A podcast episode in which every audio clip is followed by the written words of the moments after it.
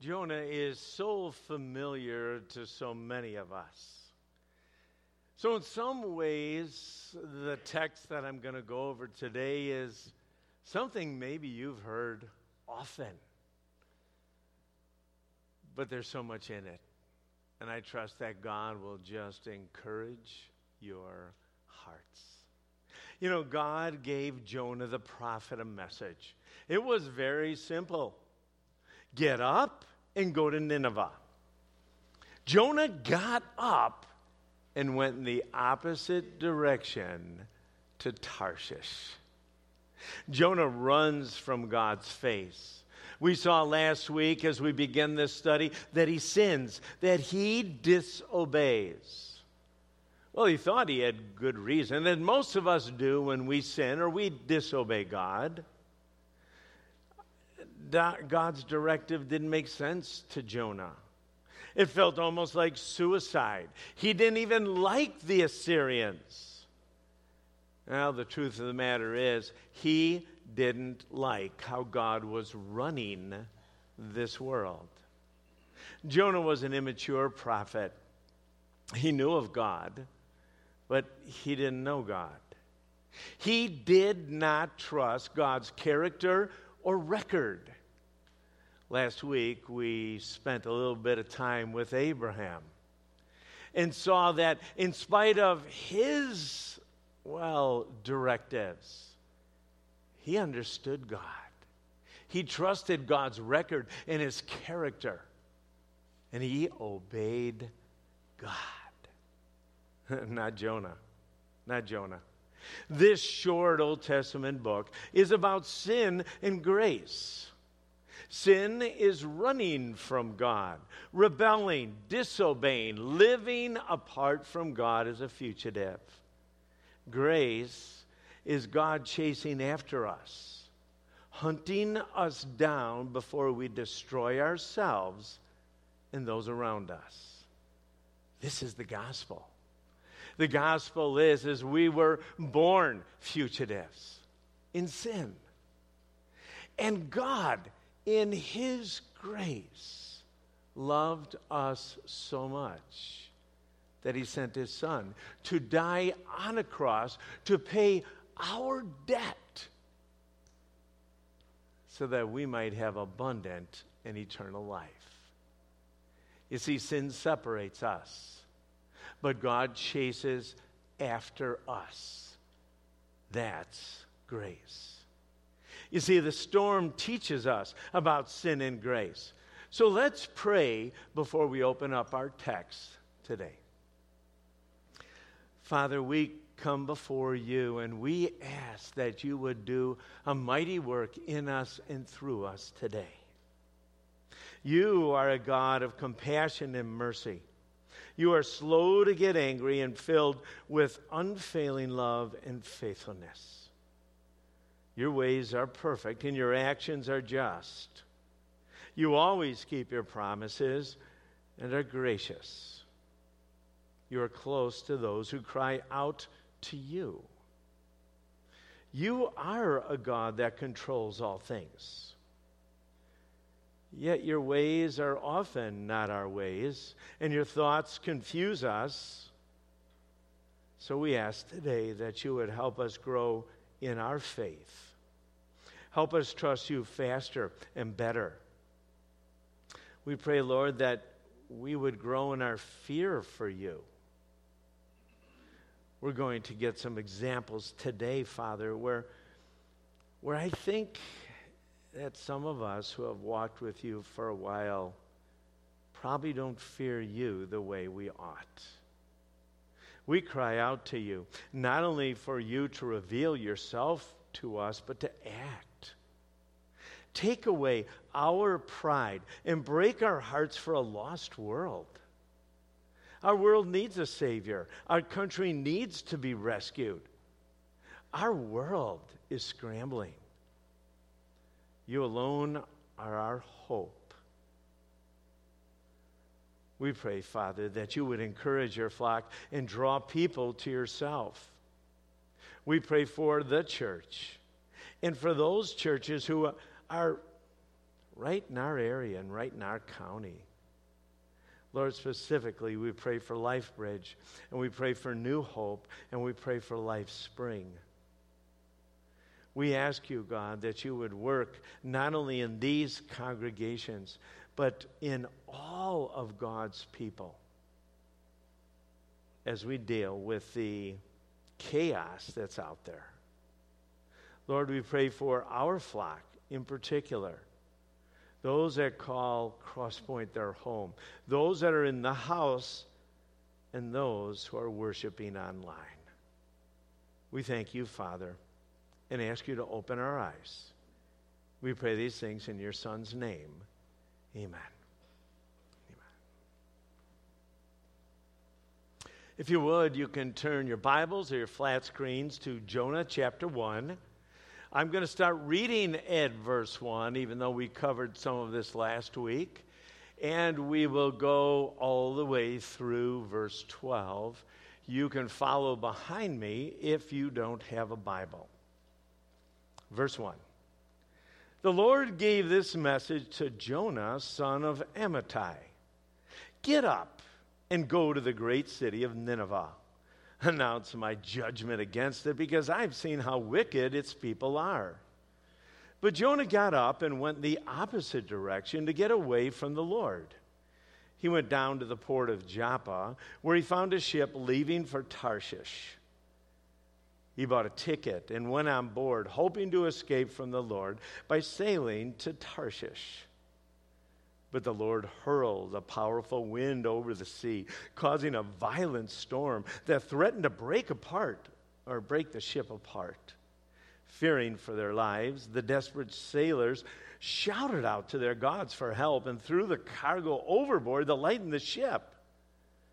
But all this time, Jonah was sound asleep down in the hold. So the captain went down after him. How can you sleep at a time like this? He shouted. Get up and pray to your God. Maybe he will pay attention to us and spare our lives. Then the cast, or then the crew cast lots to see which of them had offended the gods and caused the troubled storm. When they did this, the lots identified Jonah as the culprit. Why has this awful storm come down on us? They demanded. Who are you? What is your line of work? What country are you from? What is your nationality? Jonah answered, I'm a Hebrew, and I worship the Lord, the God of heaven, who made the sea and the land. The sailors were terrified when they heard this for they had already for he had already told them he was running away from the lord Oh, why did you do it? They groaned.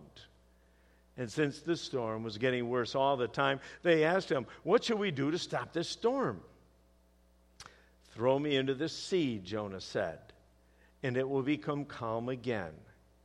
I know that this terrible storm is all my fault.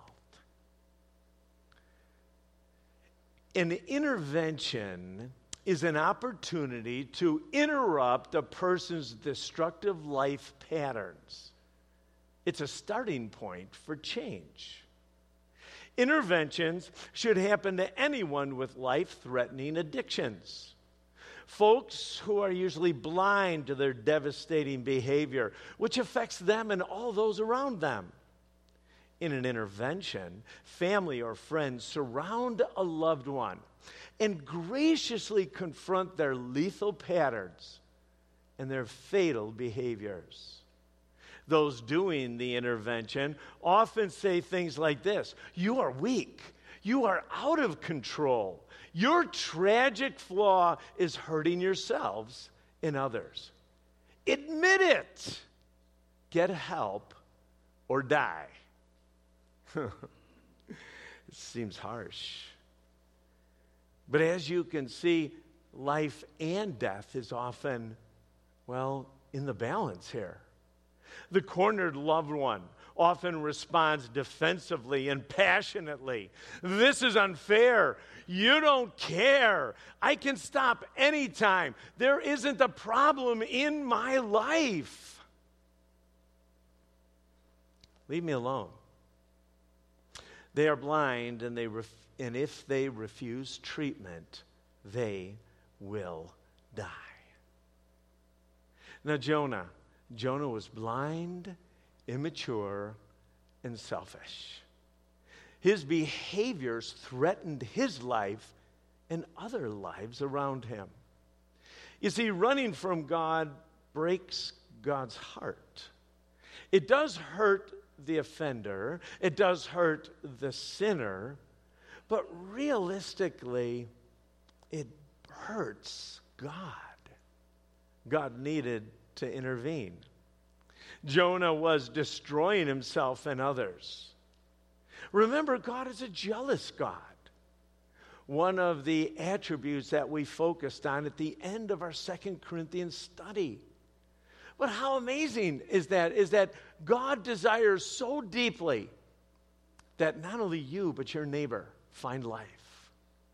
And that they listen to Him and experience abundance now and look forward to eternity with a gracious God.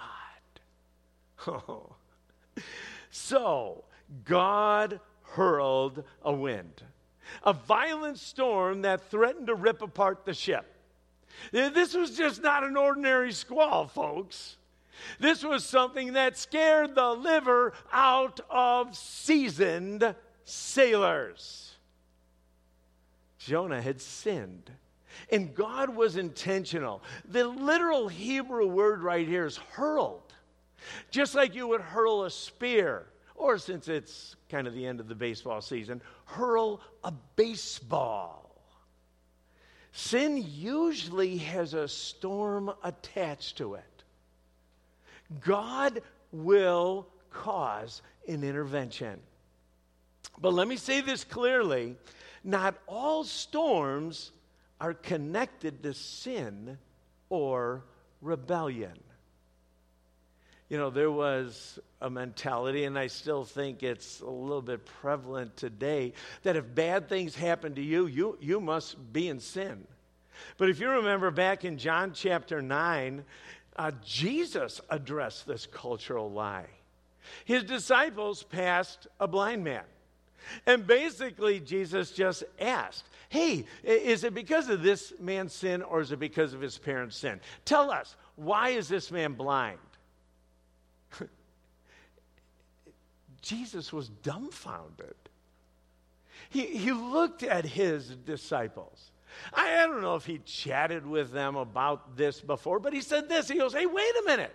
It's not because of sin in his life. It's because I was going to walk by at this specific time and I was going to get the opportunity to heal him and that he would be able to glorify God. That's the whole reason. Whoa, that doesn't seem that fair. But God said that is how it worked. In this case, though, the results of Jonah's disobedience is a storm. It's immediate and drastic.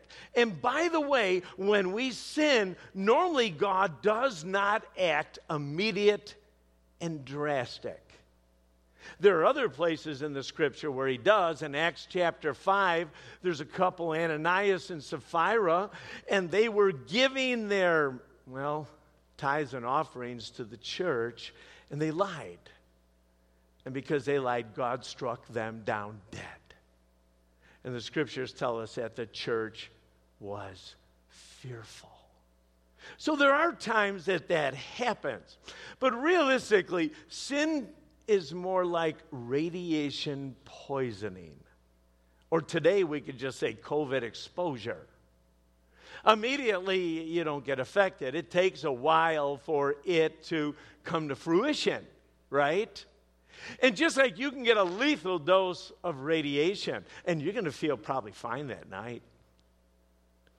But as the days proceed, the radiation is killing you from the inside out. Now, storms force a response. Normally, we as people respond in one of two ways. When a storm hits us, response number one is to retreat, hole up, feel sorry for oneself, and maybe even get bitter. And let me explain. You may talk to someone, or you may even share something like this and, and say, I'm bitter because Godfrey treated me this way. Now, Godfrey is your boss. Now, Godfrey could explain why you are bitter, but Godfrey is not the cause of your bitterness. You are bitter because you have not forgiven Godfrey, not because of Godfrey's behavior toward you. You see, God's grace enables his followers to respond differently to circumstances and situations. We are convinced that our God reigns, that our God is in control, that everything that happens in this world is not random. Those that know God, those who have walked with God, those who have experienced God, well, they can trust in the record and the character of God. God is loving and merciful and gracious and just. we love that love, mercy, and grace part. The just? Whoa, how does all this work, God? Storms don't automatically create wise and deep people. But let me say, they can. Response number two is a response that will help you grow deep and wide. You'd ask a question like this God, what are you teaching me? What, what is it? I, I, I'm in the middle of a storm. What are you trying to teach me? You've got my attention, God. And what I have done over the years is I follow that up usually with three questions and I'll list them for you. The first question is this Do I need to confess any sin? Remember, storms don't mean you are in sin. But you know, the truth is, is that so many times we forget some of our disobedience. I love in Psalm 139, and, and you could turn there if you want with me, but in Psalm 39, David writes this he starts off, Oh Lord, you have examined my heart, and you know everything about me. Lord, you know my motives. You know all of the scenarios that have happened. You know why I treat certain people the way that I do treat certain people. At the end of that psalm, David writes this Search me, O God, and, and know my heart. Test me and know my anxious thoughts. Father, point out anything in me that offends you. Wow. What a prayer. That's a scary prayer. That's a hard prayer. Because what happens if God does that? And you like doing that. You like holding grudges, or you like unforgiveness, or you, and you just pile it. I, I, I like this. Now, the way you talked to your wife yesterday, it, it had an edge on it. Okay, God. What, what does that mean? He, you know what that means, Rick. Go talk to her. Go apologize. Walk into the next room. Open your mouth. You're really good at it. Say, I'm sorry. Yeah. How beautiful, 1 John chapter 1, verse 9, where John writes this if we confess our sins, if we own our sins, if, if we confess what God's revealed to us, He can clean us up. He, he cleans us, and, and actually it restores our relationship with the Almighty. Now, there are those not wanting to repent, maybe like Jonah. And as a result, they respond to a storm almost like an alcoholic responds to an intervention. They shake their fists at God and say this God, you don't love me. I don't deserve this. Leave me alone. This is unfair. You don't understand. You don't care. And the reason that people will say that is that sin blinds, it always blinds. And it will kill you and kill me if we don't repent. You see, there's always grace in a storm. We see storms as bad. God says, Oh, if I can get your attention, if I can have you realigned, if I can have you confess, if you understand what abundant living is all about, that's a good thing. Yeah. That's good. Wow. David writes this. This is so unique. You guys know this by heart for the most part. You've read this a million times in Psalm 23. Says, Your rod and your staff protect and comfort me. And I think most of you know the rod or the club, it can be interpreted from a, uh, of a shepherd is used to whack the sheep. Now, we could say it nicer persuade the sheep, encourage the sheep not to go off the right path. But it is there to realign a sheep's mentality. And David says this the rod, the club, uh, that protects me. It comforts me. I know the shepherd won't want me to go off the path. I know the shepherd will want me to eat the right grass. I know the shepherd will bring me to the right water. I'm the stubborn one. I need a club sometimes, and actually, that comforts me. It does. Along with the staff that normally rescues or guides. But this brings us to the next question the next question is Do I need to develop some character or ministry muscles? And God, if that's what you think, I need to accept the storm. You see, Job, as we find out, Job went through some horrific things. I, I mean, you can't even imagine going through half or a quarter of what Job did. And for what? No reason? there was a reason. And Sharon actually read some of that at the end of Job a little earlier. But Job needed to realign his thinking about God. He put God in a box. God was way bigger than Job understood. And although Job responded well, he needed to literally change his perspective about God. What about Hebrews 12? In Hebrews 12, it's a tough passage. And many, again, you can read through that. But the author writes something like this Have you forgotten my encouraging words? Speaking of these Hebrew believers um, my encouraging words, the words that pump your tires, the words that will give you life. And then he goes on. He, I, uh, part of my encouraging words is that God spanks and God disciplines every believer.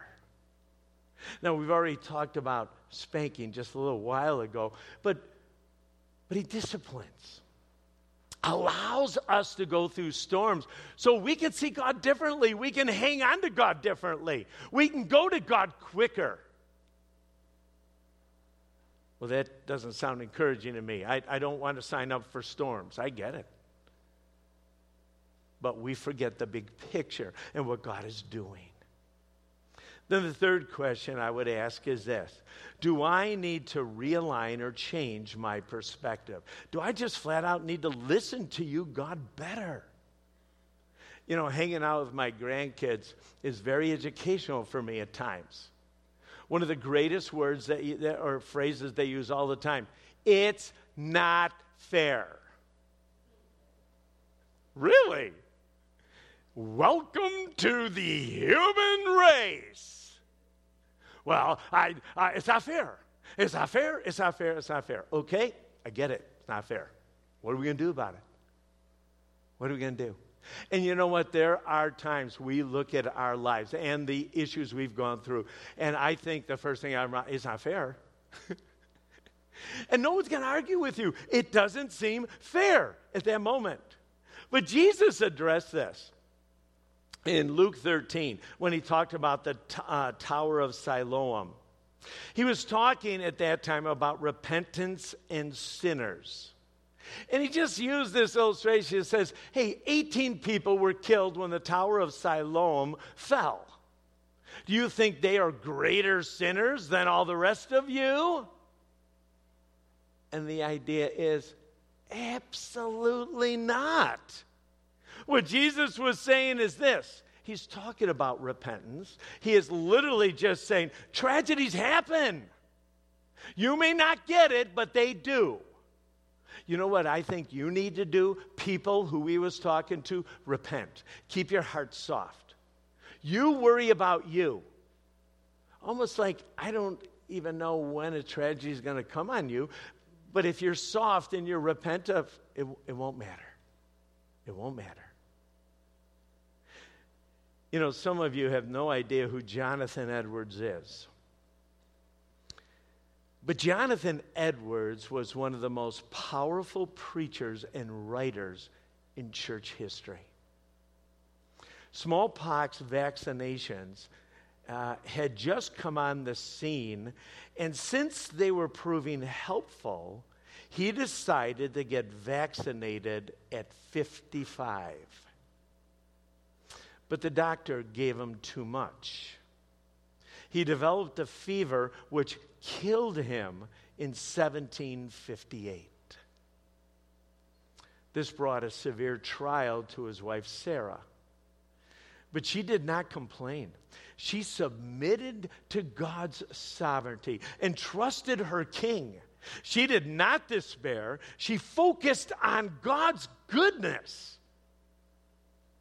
We know this because of a letter she wrote to her daughter about her husband's passing.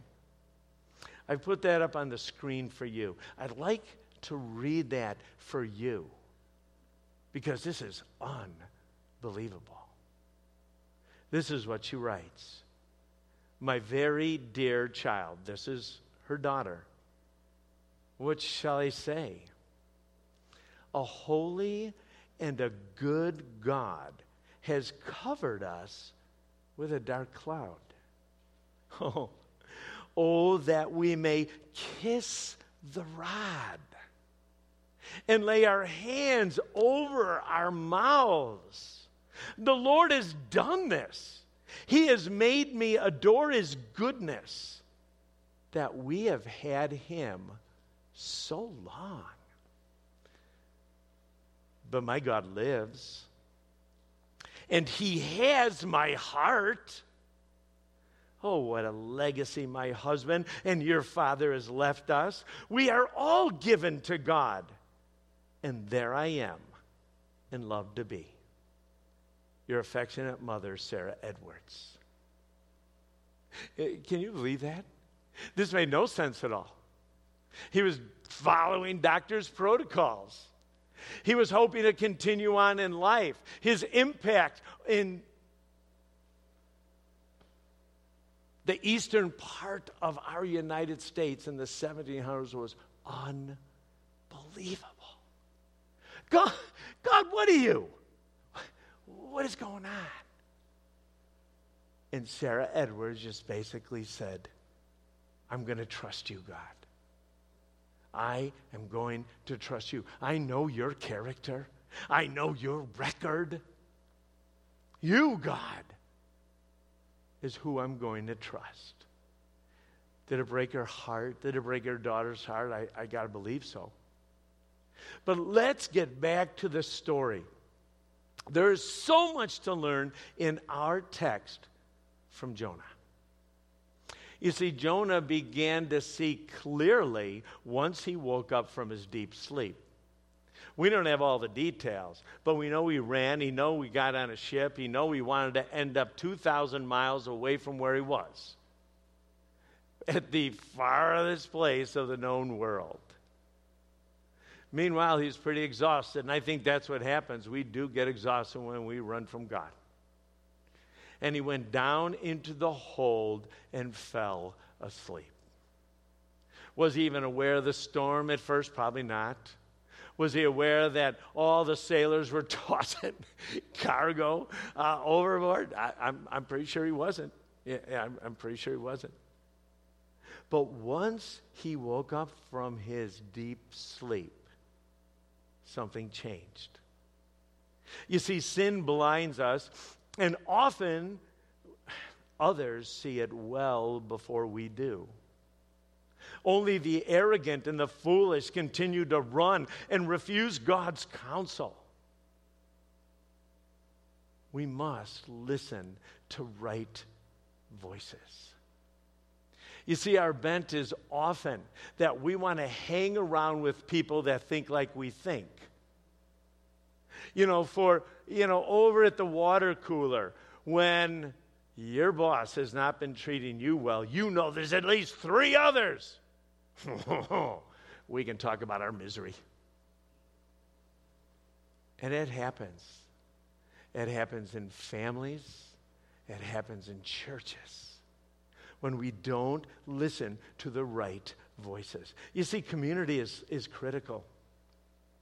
Being able to do life together with one another, to be able to have diverse viewpoints, so that when we are blind or going down a different path or a wrong path, that someone can put their arm around you and say, That's what's happening. Jonah came to the deck and saw the disaster he has caused. Can you, can you believe it? He woke up, he was shaken by the captain, probably could hardly get up the ladder or the stairs. The boat's getting tossed, everybody's tossing stuff overboard. I am sensing at this moment that he was not filled with remorse at the moment. I, I just not. Well, the sailors cast lots. We would say it's a little bit easier, they, they drew straws. And Jonah got the short one. God used sailors to wake up Jonah. Now, sailors, and, and I, am not trying to be offensive here, especially if there's anyone who is a sailor or a past sailor. But sailors are kind of a salty group. They're not always known for their smooth conversations and tactful ways. God used godless sailors to badger Jonah, and Jonah caved. I look over the years in my life, and you know, it'd be really nice to always have godly people put their hand on my shoulder. But over the years, I've seen folks who don't know the Lord that confronted and guided. And I learned much from them. Jonah then spoke up. He gave God glory and he owned his rebellion. Look back at Jonah chapter 1, verse 9. Jonah answered, I am a Hebrew. I worship the Lord, the God of heaven, who made the sea and the land. He starts to own. There's a little bit of a shift right here. He is responding a little bit differently, and we see that these are the early stages of repentance. When you start talking about God more than you talk about yourself. But the pagan, godless, crusty sailor's response is epic. If you mark your Bibles, look at verse 10. The sailors were terrified. Again, nothing has stopped at this moment. But they saw the sea. They recognize how bad this was. Maybe they've never seen anything like this before. And in their heads, they're going, Oh my word. You really ticked off God, didn't you? I, I, I mean, this is not a small storm, Jonah, okay? They were terrified, terrified when they heard this because they had already heard Jonah say he was running from the Lord. They were looking at Jonah. Now, look at the next line. Oh, oh, why did you do this? Excuse me. You worship the God who created the heavens and the earth. Your God is powerful. What are you thinking, dude? they literally had a clearer view of God than Jonah. And it tells me a few things. Prophets, those that walk with God, those that know a lot about God, we sometimes lose the fear of God. We lose the respect for God. We casually sin because we just don't think it's that important. We don't have to listen because we're in control. And so, some who have even walked with God for a long time haven't confessed for a long time. They haven't seen their own rebellion. But let me say this is that the prophet Jonah clearly saw that his sin also affected everyone else. There's a lot less cargo there. They had groaned passionately. How could you do this to your God? You know, sin does affect us. And, and maybe during some really selfish times, you may not even understand it. There's a story in, in uh, Joshua chapter 7 uh, about a man named Achan. And so many of you remember this story, but, but Joshua was leading Israel, and they just conquered a city called Jericho. And the next city um, that they were going to clear out, well, it was called Ai. But God had given some instructions when they took down Jericho.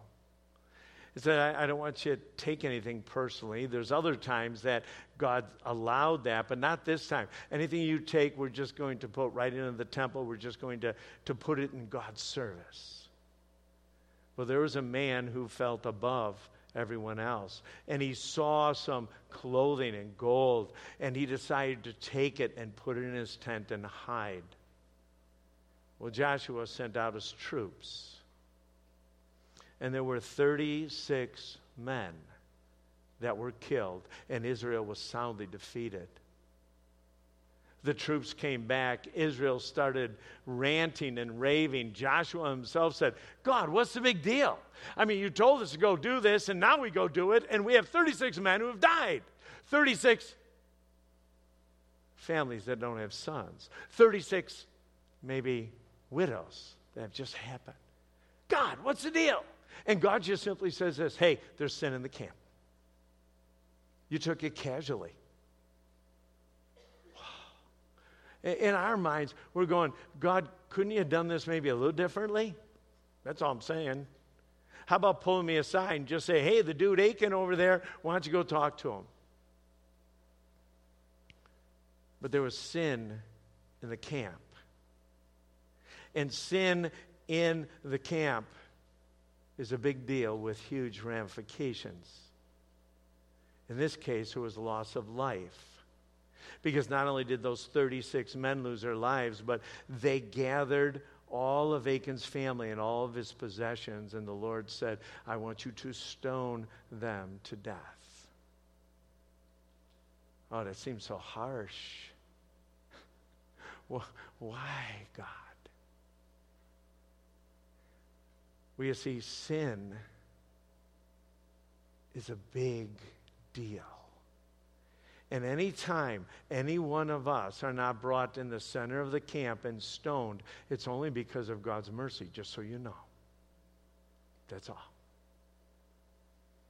You know, we sometimes, whether it be a staff or whether it be a mission trip or whether it be a ministry, oftentimes our leadership sits around and talks about are you walking with God? Because sin in the camp affects churches, families, ministries. It always has ramifications. Now, you can tell Jonah's growth because he's starting to think differently. He, he said, You know what? You guys don't deserve the storm, I do. But because of Jonah's rebelliousness, this is so cool. Grace is extended to Jonah, which we're going to see, and grace is extended to the ship and the crew. Now, now let me wrap this up for us this morning. Storms can shipwreck or give life. The choice is ours. The storm was bad. And Jonah did the right thing and have the sailors toss him into the sea. My guess is Jonah maybe thought, okay, I'm done. I'm going to do the right thing. He has listened to God, sort of, and kind of, and maybe. And he thought, okay, I'll just take my life and I'll be done. But the storm stopped. And the fish came. And God's grace was extended in spite of Jonah's rebelliousness to Jonah, as we're going to find out as our story continues. Next time I speak, it will be how did the sailors respond? How did God graciously, graciously use this in order to help them find God? But God's grace is all over. It's never a story, hey, I can do whatever I want and God's just going to grace me. I never know personally how God is going to treat me. But I know God has graciously and mercifully dealt with me. Even when I went through or go through really hard times. I hate that. I hate looking back and see the storms. Storms that brought me to my knees. Storms that were because of me. Storms because of others sin. And I hate them. I hate them. But I look back and I'm so grateful for God's grace in my life. Sometimes He used the club, and sometimes He used the staff. Let's pray. Father, I thank you for your grace. Lord, I do know that I deserve to be consumed. I do. I know that my life and sin at times has totally offended you, and that I deserve judgment at that moment. Jesus came. Jesus paid my debt and took my judgment. But God, I'm not always that sharp, and I always don't listen well in spite of that. So I thank you for your grace. I thank you for the way you control all circumstances and the way that you perfectly order our world to accomplish all of your will. So, God, grace is amazing. And we thank you and we love you. And pray this in Jesus' name. Amen. Let's stand.